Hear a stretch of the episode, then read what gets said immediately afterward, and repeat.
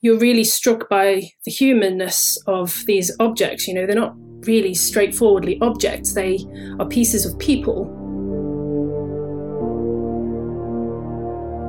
In 2009, Gemma Angel, then a graduate student, heard about a very unique opportunity the chance to study a set of 300 dried tattoo specimens, basically preserved pieces of human skin with tattoos on them.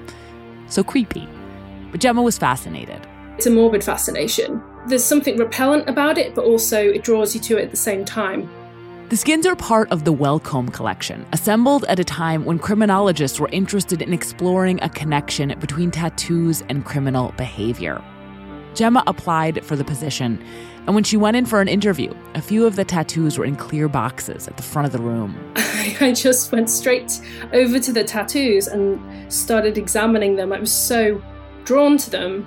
The tattoos had supposedly been gathered between 1830 and 1829 in France, allegedly from criminals and sailors.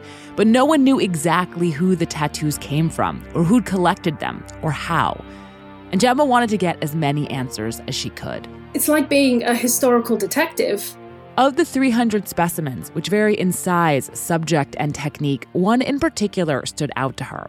It's an especially well preserved piece of skin from a man's chest. It has a large figure of a girl on it. She has long dark hair and she's staring back towards the viewer. It's professionally applied, and the girl's face, though a little distorted, is enigmatic, even a little forlorn, her face resting on her hands. Over the last century, criminologists have paid special attention to this tattoo too, theorizing about its meaning and writing about it into the late 1960s. This girl is described as um, being his true love because she's positioned on his chest above his heart. So the criminologist there is reading the body like a text. But I always thought that that interpretation was not quite right. So it's been kind of my mission, I guess, to reconstruct his story in order to learn more about this tattoo and all of the others in the collection, Gemma took a research trip to Paris, where the tattoos had supposedly been gathered. She was hoping to spot some similar iconography in one of the city's photo archives. At the Bibliothèque Nationale in Paris, she started flipping through a book about French prisons. And the moment that I sort of turned the page and saw the photograph of this person in front of me, I just had this sort of like rush of shock and recognition. And I just remember my heart pounding and just thinking, oh my God, it's him. There was a catch, though. There was no information about him, no name, no face. So she scanned the book and started sending the image around to curators and archivists. She eventually heard back from the French police, who had the photo, which had been taken in 1901. When I went to see the collection, so in the full photograph, he's sort of naked from mid thighs to chin, and very annoyingly, I can't you can't see his face, and I've I still don't know what his face looks like. But she now at least had his name, Auguste Froment. Froment, it turns out, was a character who'd pop up in the French press precisely because of his incredibly elaborate tattoos. In fact, he'd been photographed by the police so they could document his tattoos. Many of them came from newspapers and magazines. They were images that other Frenchmen at the time would have recognized. He kind of becomes this walking kind of picture book of po- images from popular culture but Gemma could not find a source for the image of the girl on his heart, the dreamy one who was maybe supposed to be his true love. Or at least, not while she was in France. One day, back in London, Gemma happened to be watching a documentary about the Victorian era home. As the narrator of this program is talking about these infant milk formulas, and there are various images kind of popping up on the screen, and all of a sudden, this just for a few seconds, this sort of print image identical to this child tattooed on his chest pops up on the TV screen. I just remember leaping up and like scaring the life out of my partner and shouting, It's her! The tattoo that had fascinated Gemma and other scholars, this mysterious, romantic, enigmatic image. It's from an advertisement. Auguste Froment's true love is a girl in an ad for Ridge's baby food.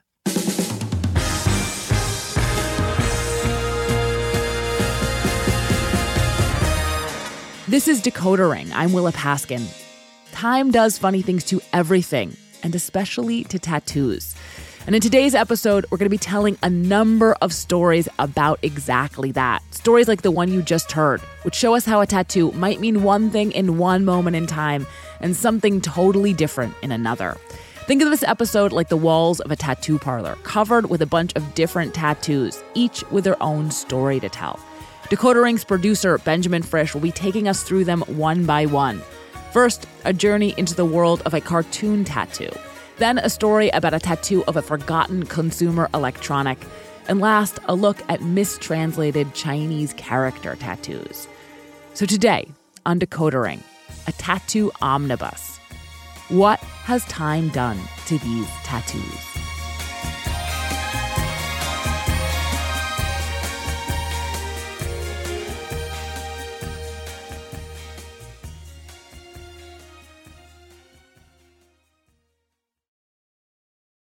This episode is brought to you by Saks.com.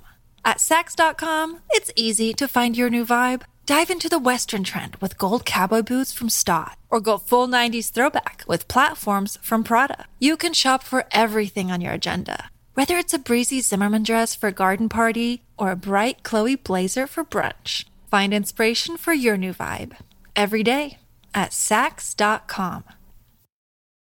When you need mealtime inspiration, it's worth shopping Kroger, where you'll find over 30,000 mouthwatering choices that excite your inner foodie. And no matter what tasty choice you make, you'll enjoy our everyday low prices, plus extra ways to save, like digital coupons worth over $600 each week. You can also save up to $1 off per gallon at the pump with fuel points. More savings and more inspiring flavors make shopping Kroger worth it every time. Kroger, fresh for everyone. Fuel restrictions apply.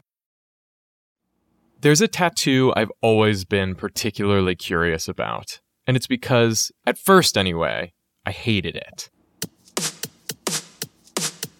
Back in the early aughts when I was in high school, I worked as a caricature artist at the European themed amusement park Busch Gardens in Williamsburg, Virginia. It was my first real job, and I spent eight plus hours a day in 99% humidity in front of an easel, tucked away in corners of the park's various fake European countries fake Scotland, fake Italy, fake Germany. I drew all sorts of people. A lot of kids playing soccer, soldiers in fatigues, retirees with their grandkids, and babies. By the way, don't waste your money on a baby caricature. Babies all look the same. Because southeastern Virginia is so swampy and hot in the summer, guests dressed down. There was a lot of shorts and tank tops. So when people would sit down to have a caricature done, I'd see a lot of their tattoos. This was the early 2000s, so there was a lot of Irish knots and so called tribal designs. But the tattoo that I noticed more than any other was of the Tasmanian Devil, the Warner Brothers cartoon character who first appeared in 1954 as a foil to Bugs Bunny. Taz doesn't look like a real Tasmanian devil, but he spins around like a tornado, leaving chaos in his wake, and he speaks incomprehensibly. I could picture a Tasmanian devil on the calf of a man wearing cargo shorts. Like, I feel like you would see this fairly often. Today, Becky Drystad is a character designer in animation, and she was one of my best friends when we worked together as teens at Busch Gardens. I love Looney Tunes. I love Bugs Bunny. I've never liked the Tasmanian Devil. There's just something about the Tasmanian Devil I just don't, I do not like. Becky and I were in total agreement on this. I liked Looney Tunes too, but to me, Taz felt like the epitome of a bad tattoo. Corny, kinda corporate, and also aesthetically unappealing. He's just kind of brown. So I've always wondered why? Why were there so many tattoos of this one specific second tier Looney Tune? And yes, there really were so many of them, and not just at Busch Gardens in Virginia. Did you have the Taz on the wall? Oh, God, yes. Misha is a tattoo artist, painter, and graphic designer who started tattooing in the early 90s. Today, she specializes in these incredibly beautiful, intricate tattoo cover ups, but she cut her teeth doing the kind of ready made tattoos you see on the wall of a tattoo parlor. These tattoos on the wall are known as tattoo flash, and by the 1990s, the Tasmanian devil was a tattoo flash staple. I had one day where I did five Tasmanian devils. I was working on one, and somebody else like, dude, that's awesome. I'll get it too. And then two other guys were coming in to get a matching tattoo as buddies, and they're like, yeah, we want that one. I'm like, seriously? Five in one day? One after another. Julie Moon is another tattoo artist who cut a lot of Taz tattoos in the 90s while working in Boston. Well, Taz was popular, but he was fairly boring in terms of color. And I just thought putting him in different costumes would be really funny. So Julie drew her own sheets of Taz Flash, softly rendered colored pencil Taz variations. There's Christmas Taz with a Santa sack full of guts, a bright pink Taz as Cupid, a Warlock Taz, 4th of July Taz, and another local variety, Taz as St. Patrick's Day party animal. But unlike other cartoon characters like Bugs Bunny, Betty Boop, or Woody Woodpecker, Taz was not always a tattoo icon. It took decades for him to get there. He was first introduced in a cartoon called Devil May Hare in 1954. He's fully formed here, spinning around like a tornado, running down trees and boulders in his path with his trademark garbled speech. He's trying to eat Bugs Bunny.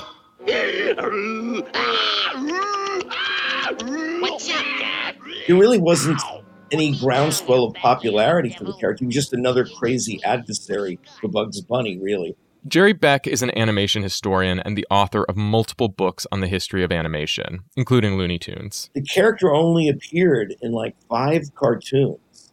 These cartoons were originally shown before feature films and movie theaters, but the studio heads weren't super keen on Taz, so he never became a regular. In some ways, I'd almost say the character was forgotten during the 1960s for the most part. But Taz got a second life when those theatrical reels started to air on TV in the 70s and 80s. I think the ensuing decades, the ensuing reruns of these cartoons, people think the character's there more than he is. The popularity of the character began to snowball, and Warner Brothers began to notice. In the 80s, they began heavily marketing the Looney Tunes characters in a way they hadn't before. By 1991, they had their own shops and malls. They found out that the Tasmanian Devil merchandise was really, really selling. Taz is on t shirts, mugs, and baseball cards, and that ability he has to wear different costumes for different occasions and circumstances made him a merchandiser's dream. He appears as an athlete in hip hop getup and on so much St. Patrick's Day swag.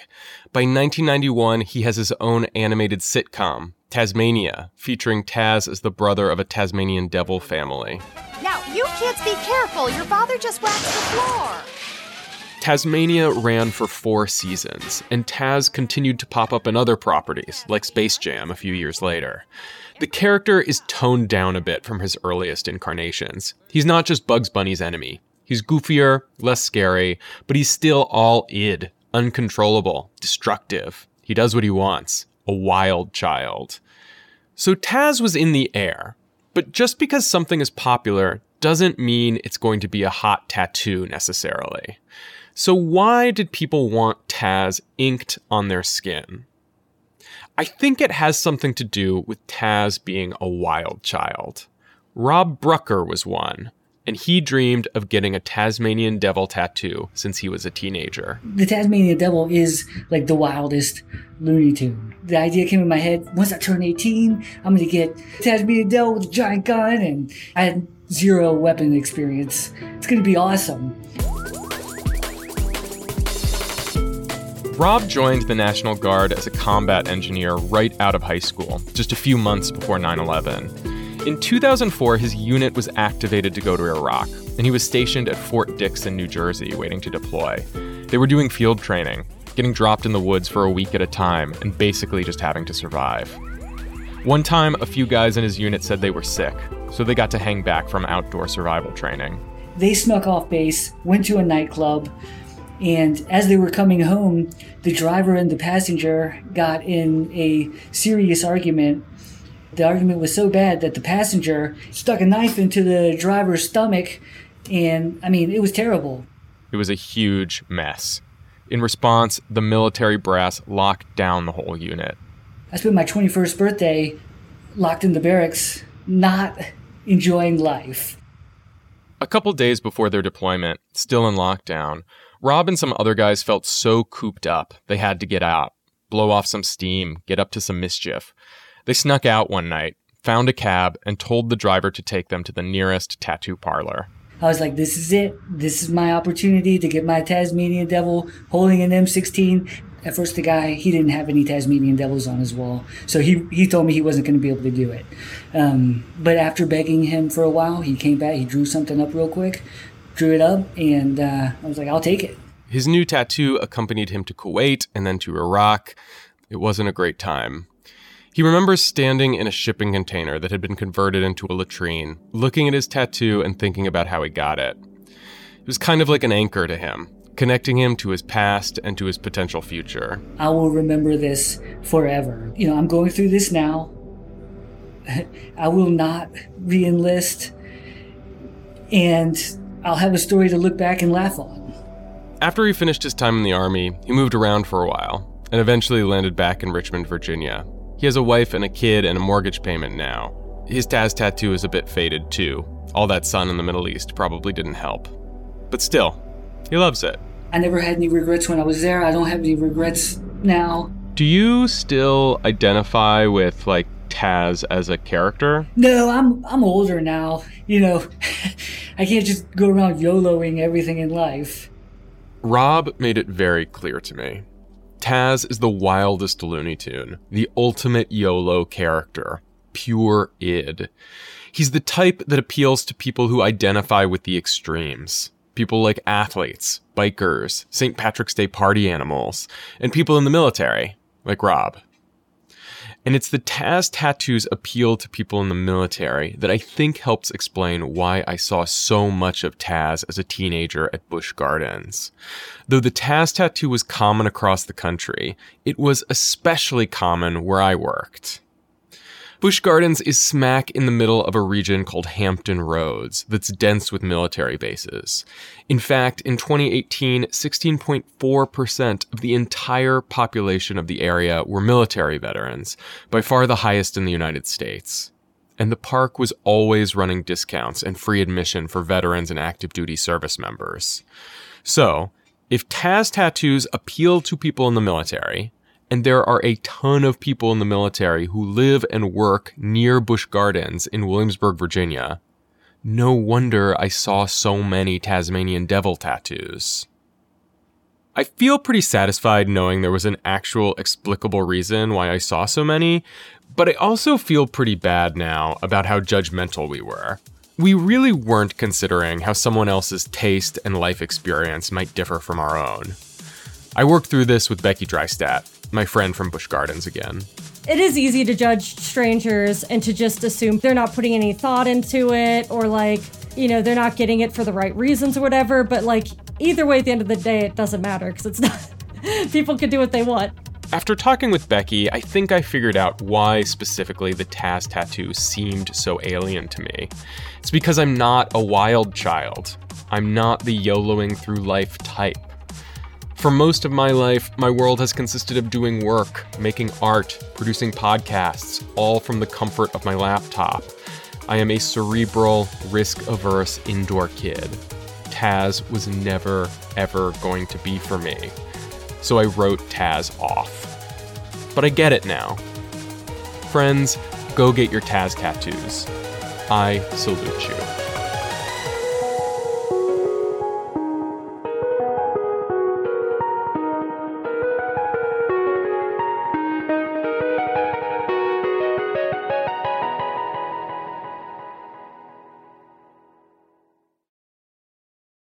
Apple Card is the perfect cashback rewards credit card. You earn up to 3% daily cash on every purchase every day. That's 3% on your favorite products at Apple, 2% on all other Apple Card with Apple Pay purchases, and 1% on anything you buy with your titanium Apple Card or virtual card number. Visit apple.co slash card calculator to see how much you can earn. Apple Card issued by Goldman Sachs Bank USA, Salt Lake City branch. Subject to credit approval. Terms apply. So, for our next story, we're going to look at a tattoo of an electronic device that's just 15 years old, but that already feels like an antique. Behold, a tattoo of the Zune. In 2006, the tech world was ready for a shakeup, and Microsoft was poised to deliver.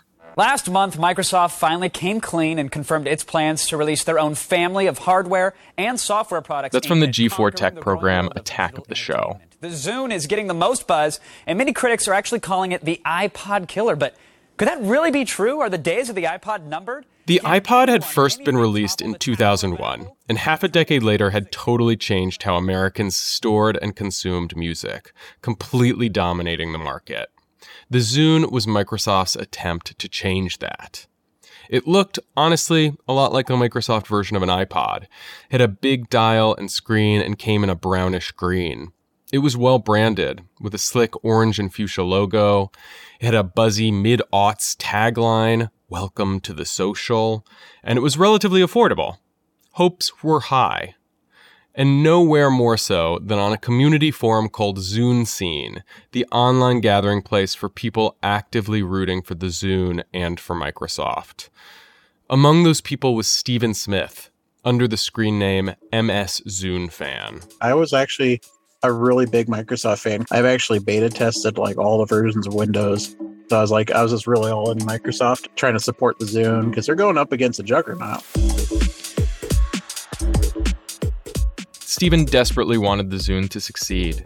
And coincidentally, this is just when he was casting about for an idea for a tattoo. I was like, I'm going to get a tattoo. And I said, you know what? Let me do the Zune logo because it was a neat design.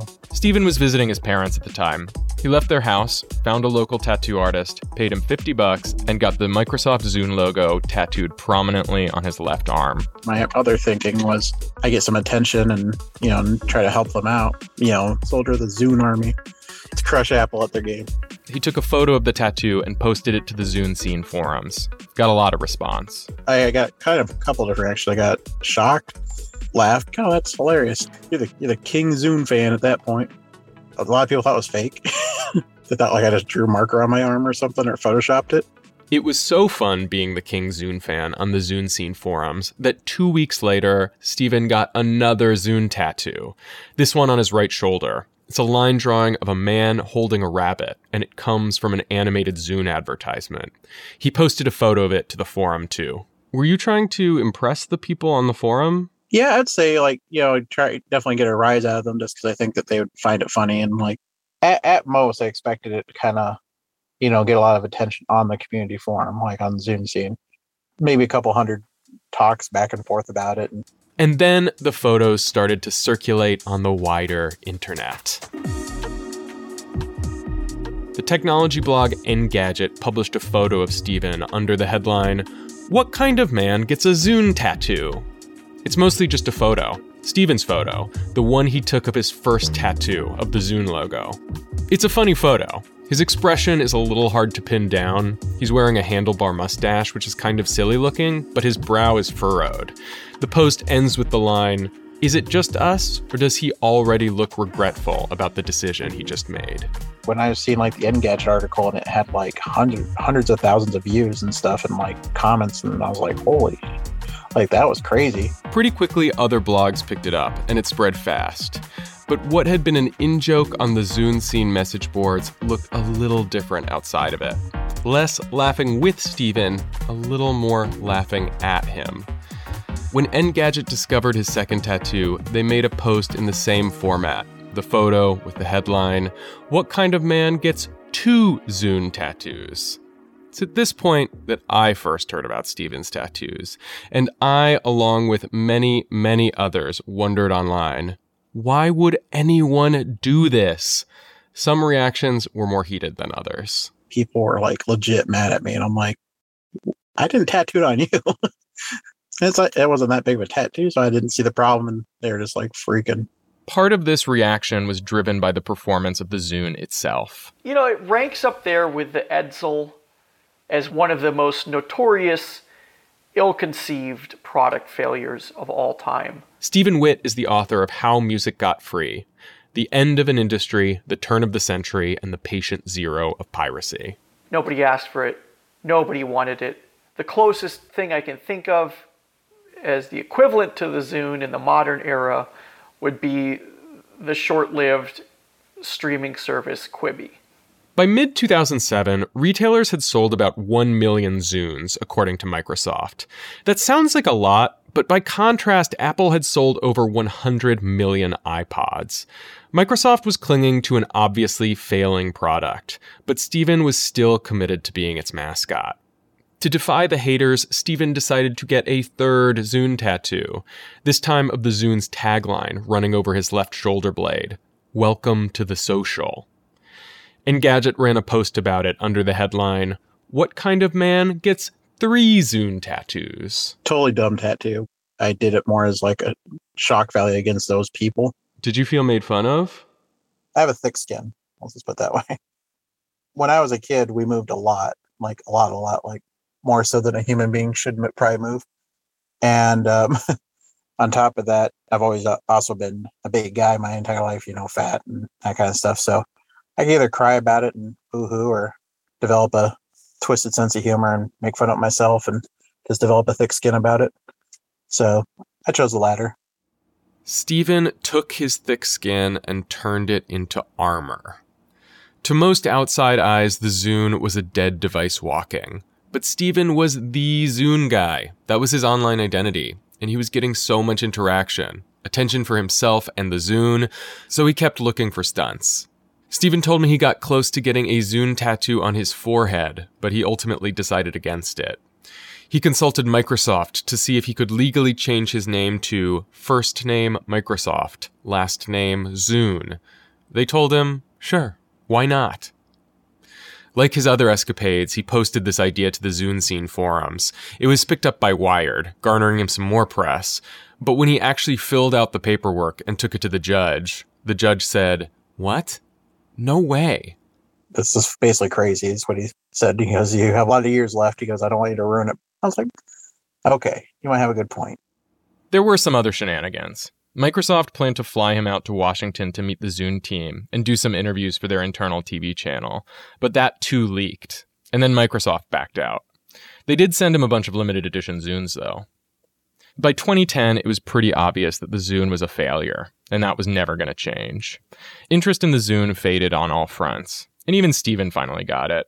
By now, he'd covered up his Zune logo tattoo with an equally spontaneous tattoo, a drawing of Dick Cheney as the devil that a coworker of his had drawn. He's still got the line drawing of the rabbit from the Zune ad, though.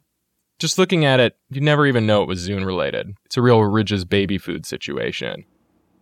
After the Zune hype settled, Steven would still get called up by journalists every once in a while, just to get his take on a Microsoft announcement. He occasionally gets recognized in person, too, over a decade after the fact. These days, Steven is planning on covering up a lot of his tattoos to reflect his young daughter's interests. He still loves the Zune, though. At my wedding, I, I literally had a, a Zune dock with a Zune HD and playlist that I made like on display. Like I had a little TV set up. So it was like a part of my wedding, even. If Steven had displayed this kind of devotion to a product now, he'd probably be able to turn it into a career. Back then, Steven's stunt made people angry, but today it might have bought him a few years as a Zunefluencer, making money doing unboxings of sponsored products or interviewing Microsoft staff on YouTube. Today, YouTubers getting stunt tattoos is a genre in itself. On Twitch, there's a streamer that spins a wheel on his streams. Sometimes it lands on a space that says he has to get a tattoo, and out comes the tattoo machine.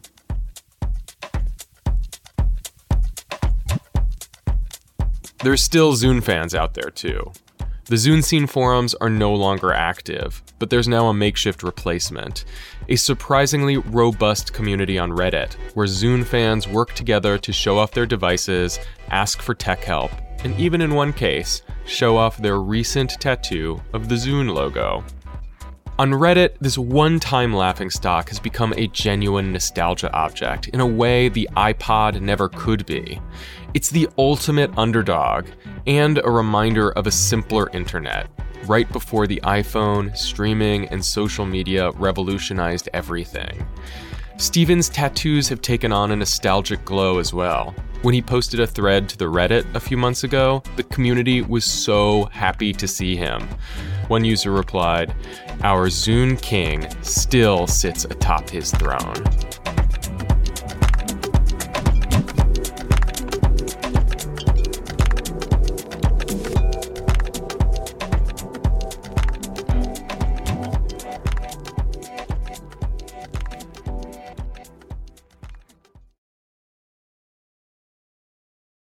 Episode is brought to you by Saks.com.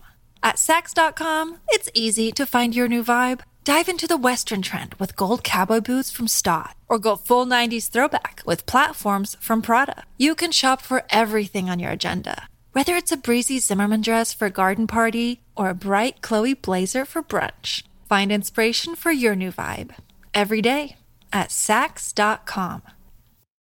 Save big money on everything for your next project at Menards. Spring is here, making it the perfect time for outdoor projects. Suncast storage sheds are an excellent solution for protecting outdoor lawn and gardening tools. They're easy to assemble, and the all weather construction provides water resistance and UV protection. Save big on Suncast storage sheds. View our selection of Suncast products today in store and on Menards.com.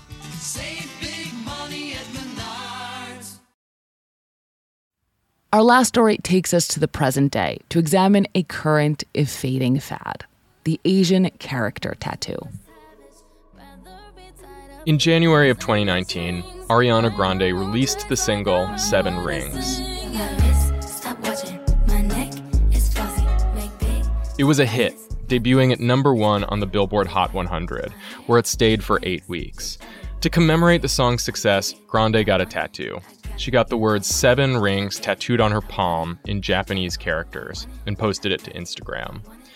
The characters she got literally translated to seven and rings, forming the word shichiren. Idiomatically, though, shichiren means something else a kind of small, portable, charcoal grill you might use to cook meat or fish. Japanese literate Instagram followers quickly noticed, and the online reaction was swift and gleeful. People went in. One artist who goes by Arigato Grande remade the entire Seven Rings video with an Asian cast, with new lyrics about meat and grilling. Grill. We run up the check, spend your rent on the bill. It also spurred think pieces. This is from Inside Edition. It's part of a larger trend of cultural appropriation, using parts of another culture without really understanding what they mean. Grande is hardly the first English speaking person to get a tattoo of Japanese or Chinese characters. These sorts of tattoos have been a trend for years, which has led to a strange phenomenon. Thousands and thousands of English speakers with tattoos that they don't understand.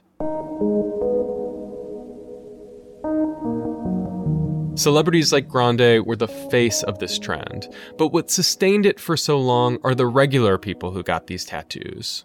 In 1996, Mindy Bonner was one such person.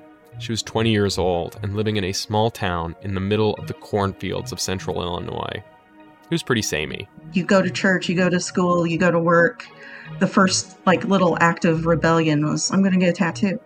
She decided to get a tattoo of a Chinese character. It just seemed so exotic to me. So I went and looked at the wall and I found one. He got out like a little sheet of paper to to tell me what it meant and it meant immortality and I was like, "Oh my god, that's so cool." that's the coolest thing ever. It was her first tattoo, the first of many. She'd eventually move away from her small town and come out as gay. I think maybe the tattoos were part of that uh, coming to terms with who I really was, saying, you know, I'm not like you guys. I'm not like all of you. And on a much deeper level with my own sexuality, no, I was not like you guys. 20 years passed. She got a job in a pretty conservative office environment, so she kept her sleeves rolled down most of the time. One day, they had some Chinese colleagues visiting the office, and she was showing them around.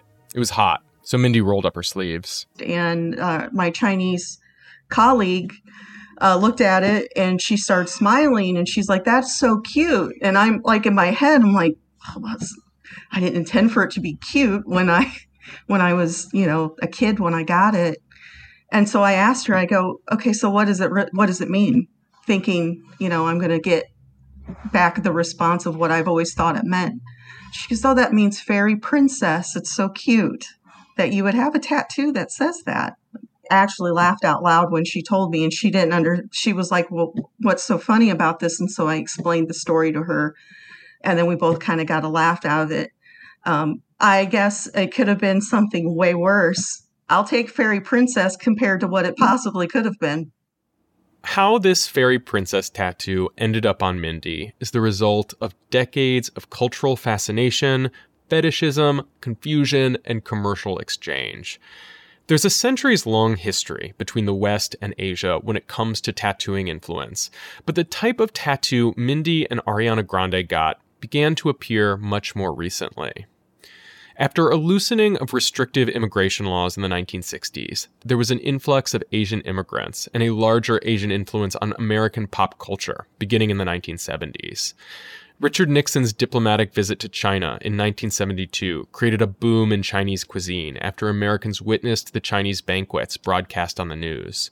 Kung fu films became wildly popular, and technology from Japan was booming, with brands like Panasonic and Sony becoming ubiquitous in the United States. These Asian Americans are coming in and bringing in the culture with them, uh, starting businesses. Ryan Takamiya is a writer and speaker on Asian American culture. These factors came together to sort of give exposure to a culture that they hadn't had much exposure to uh, at all before, and just enough exposure for this culture to still seem strange, exotic, and foreign. Asian characters become more and more common in everyday American life, and they developed a sense of cool.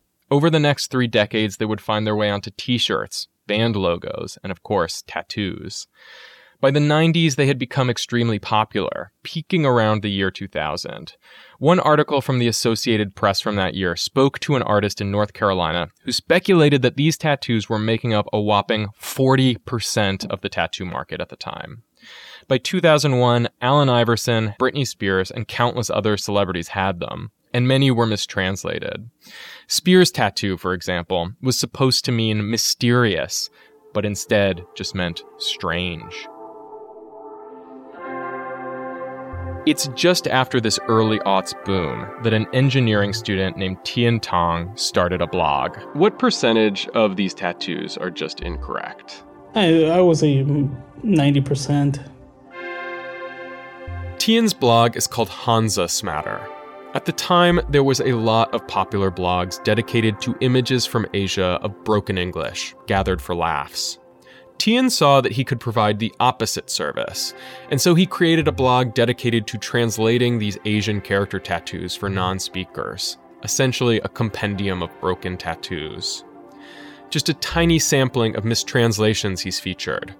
Power Pig, My Abusive Husband Pimps Me Out, Large Domesticated Livestock, Real Melon Knows Men, and in one of the site's most infamous tattoos, one reading, Crazy Diarrhea, on a lower back. Although the owner of that tattoo would appear in the comments to say it was a joke, but intended it to be violent diarrhea, not crazy diarrhea. So still mistranslated. Sorta. Still, at least those tattoos meant something. Tian quickly noticed something even stranger. Readers were sending in tattoos of multiple characters in a row that were meant to spell something out oftentimes a word or their initials, but it was always complete nonsense. Chinese and Japanese do have phonetic alphabets in addition to their traditional characters, but that's not what this was. This just seemed totally made up from whole cloth. Still, he'd see many of the same characters repeating.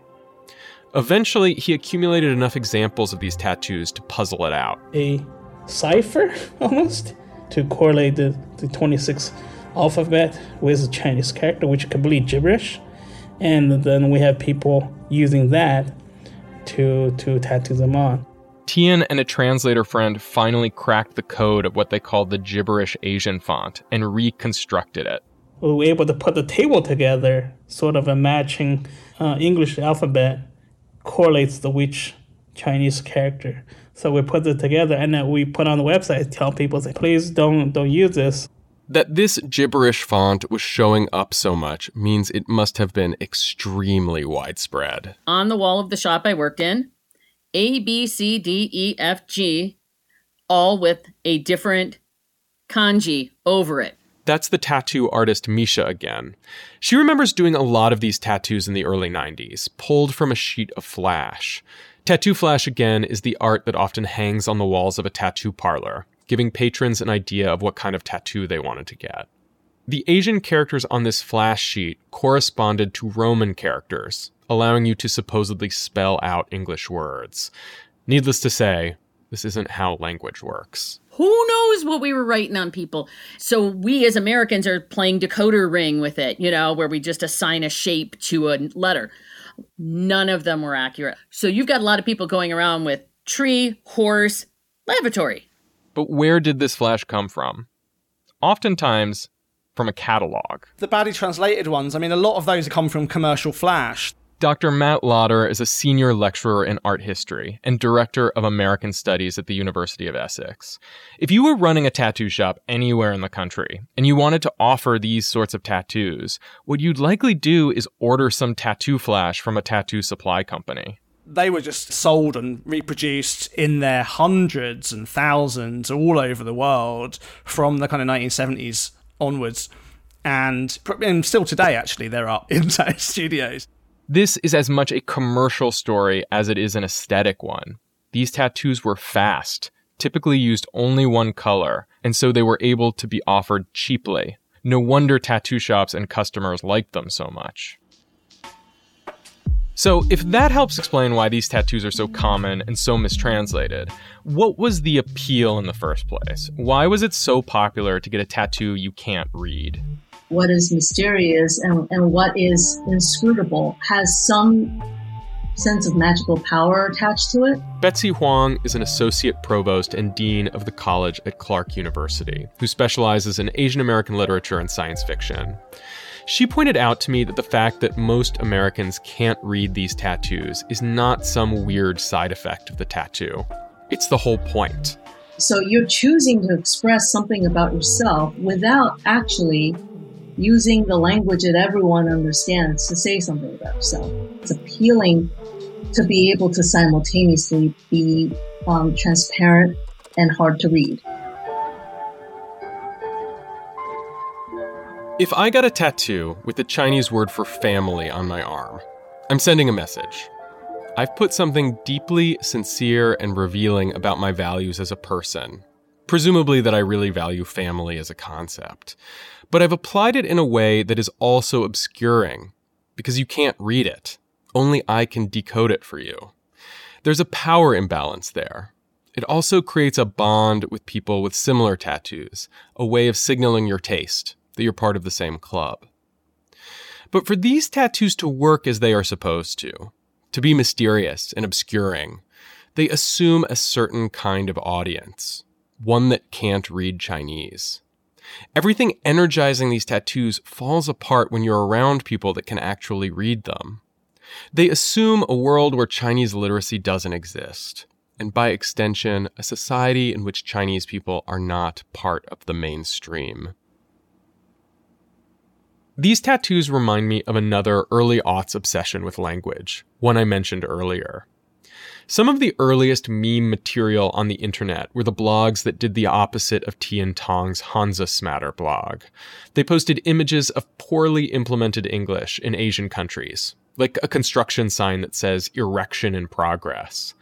These images were mocked. How could these foreigners make such basic, hilarious errors? Shouldn't they know better? How ignorant of them, how funny. But these tattoos prove we were doing the exact same thing. Perhaps we should have been looking in the mirror. Artists I spoke to told me these tattoos are on the decline in popularity. But that fact didn't stop Ariana Grande from getting her Seven Rings charcoal grill tattoo in 2019. Within 24 hours, Grande went to fix her tattoo. Upon consulting a Japanese tutor, she modified it, adding the character for the word finger to make it clear she was talking about rings and not grills. She added the new character below the original tattoo, which, due to the way Japanese syntax works, did not solve her problem. It just changed the meaning to Japanese barbecue grill, finger. Maybe the most profound thing anyone told me about tattoos was something Dr. Gemma Angel said. She's the person you heard at the top of the show, who studied the preserved tattoo skins. Today, she's a lecturer and program director for the MA program in Museum Studies at the University of Leicester. They're- this is the thing about ta- tattoos and kind of they're connected by temporality, aren't they? So that they are a reminder of something um, that's gone, but they're also permanent. So there's a kind of paradoxical aspect of them. Technologies of memory, I guess you could say.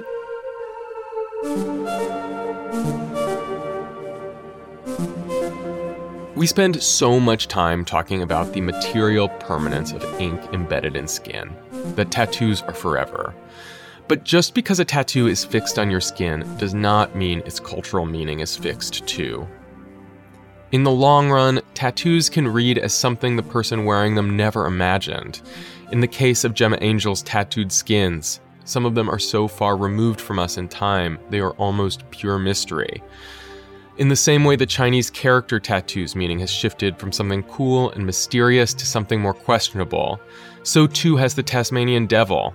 He's less a modern symbol for party animals and more a throwback to the wilder youths of people like Rob Brucker, who've aged out of YOLOing through life.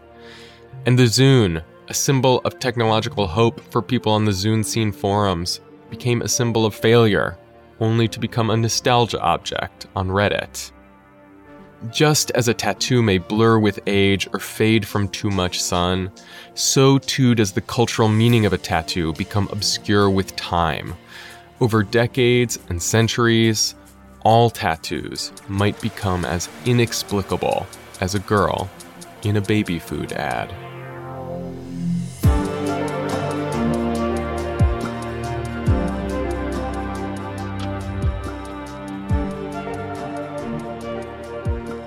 This is Decoder Ring. I'm Benjamin Frisch. You can find me on Twitter at Benjamin Frisch, F R I S C H. A very special thanks this episode to Dr. Matt Lodder and Carmen Neeson, who were instrumental in orienting us on this episode. Also, thanks to Brett Lemoyne, June Thomas, Mike Hallman, Asha Saluja, and Jonathan Shaw. If you have any cultural mysteries you want us to decode, you can email us at decodering at slate.com. If you haven't yet, please subscribe and rate our feed in Apple Podcasts or wherever you get your podcasts. Even better, tell your friends. This podcast was written by Benjamin Frisch. It was edited by Willa Paskin. Decoder Ring is produced by Willa Paskin and Benjamin Frisch. Cleo Levin is our research assistant. If you would like to become a Slate Plus member, please go to slate.com slash plus. Otherwise, we'll see you next week.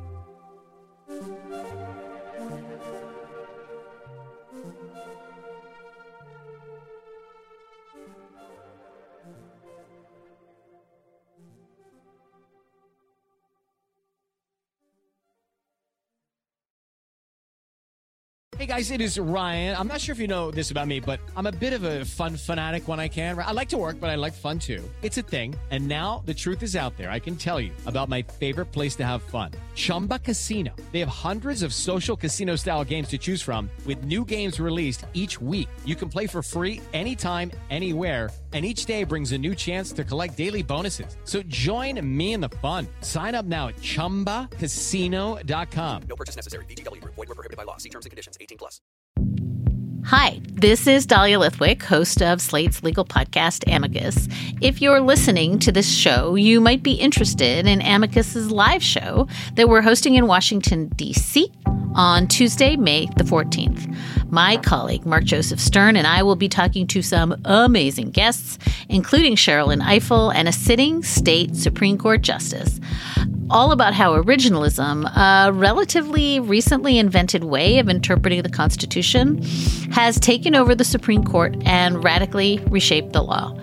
It's been doctrinal rocket fuel for the conservative legal movement and facilitated the rolling back of abortion rights, the expansion of gun rights, and the obliteration of the separation of church and state. And as another wildly consequential Supreme Court term careers to its end, the court's originalists are on a tear. But there's something you can do about it, and we hope you'll join us in DC on May 14th to explore the possible pathways out of the current situation. Go to slate.com slash amicus live for tickets.